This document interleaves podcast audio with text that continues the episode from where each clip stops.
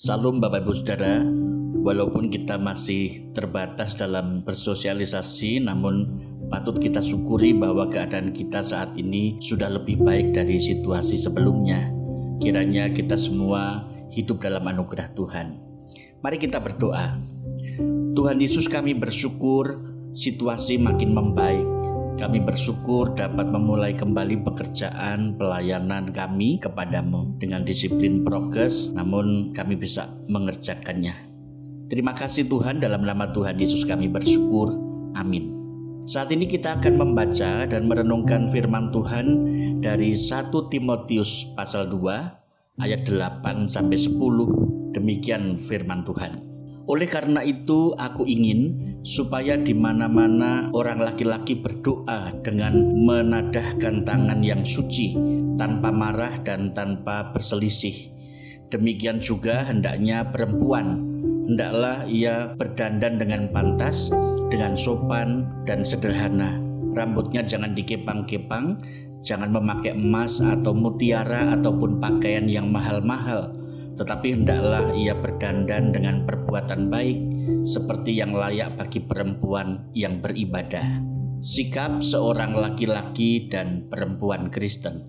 Di dalam surat yang dikirimkan oleh Rasul Paulus kepada Timotius di atas, Rasul Paulus memberikan nasihat terkait dengan terjadinya perbedaan antara dua golongan di jemaat Efesus.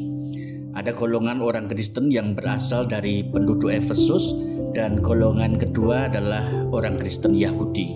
Jemaat yang dilayani Timotius ini ada yang berasal dari latar belakang penyembahan Dewi Artemis atau Dewi Kesuburan, yang kemudian bertobat, sehingga kemungkinan di antara mereka ada yang dulunya menjadi imam, perempuan, dan biasanya memiliki otoritas rohani.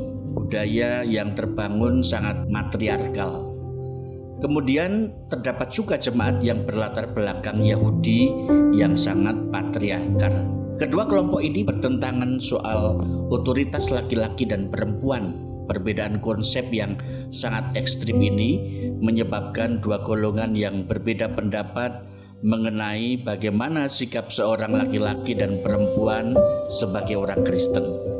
Di tengah-tengah pergumulan yang sedang dihadapi oleh Timotius, gembala jemaat Efesus yang masih muda ini, Rasul Paulus memberikan nasihat firman Tuhan kepada Timotius seperti yang tertulis di dalam 1 Timotius 2 ayat 8-10 di atas.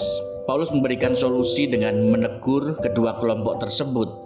Paulus mendorong agar perempuan belajar untuk lebih tenang dan rela tunduk kepada otoritas laki-laki. Sementara setiap laki-laki Kristen harus belajar berdoa daripada berselisih atau berkonflik. Konflik yang terjadi di jemaat Efesus terjadi karena penduduk Efesus mantan penganut Artemis, dan orang Yahudi Kristen mantan Yudaisme. Itu disebabkan oleh sikap mementingkan diri sendiri. Seorang laki-laki Kristen harus berdoa dengan menengadahkan tangan yang suci. Itu berarti tanpa marah dan tanpa perselisihan. Seorang laki-laki Kristen tidak identik dengan amarah, memukul, menindas orang lain. Seharusnya seorang lelaki Kristen identik dengan berdoa. Seorang perempuan Kristen haruslah seorang yang sopan dalam hidupnya, berdandan secukupnya, bukan hanya untuk kecantikan fisik, tetapi kehidupan rohani dan lemah lembut dalam sikap tutur kata, dan perilaku yang baik juga tampak dalam penampilan. Berdandan dengan tidak memprovokasi orang lain dengan memandang rendah, melainkan menghormatinya sebagai orang benar.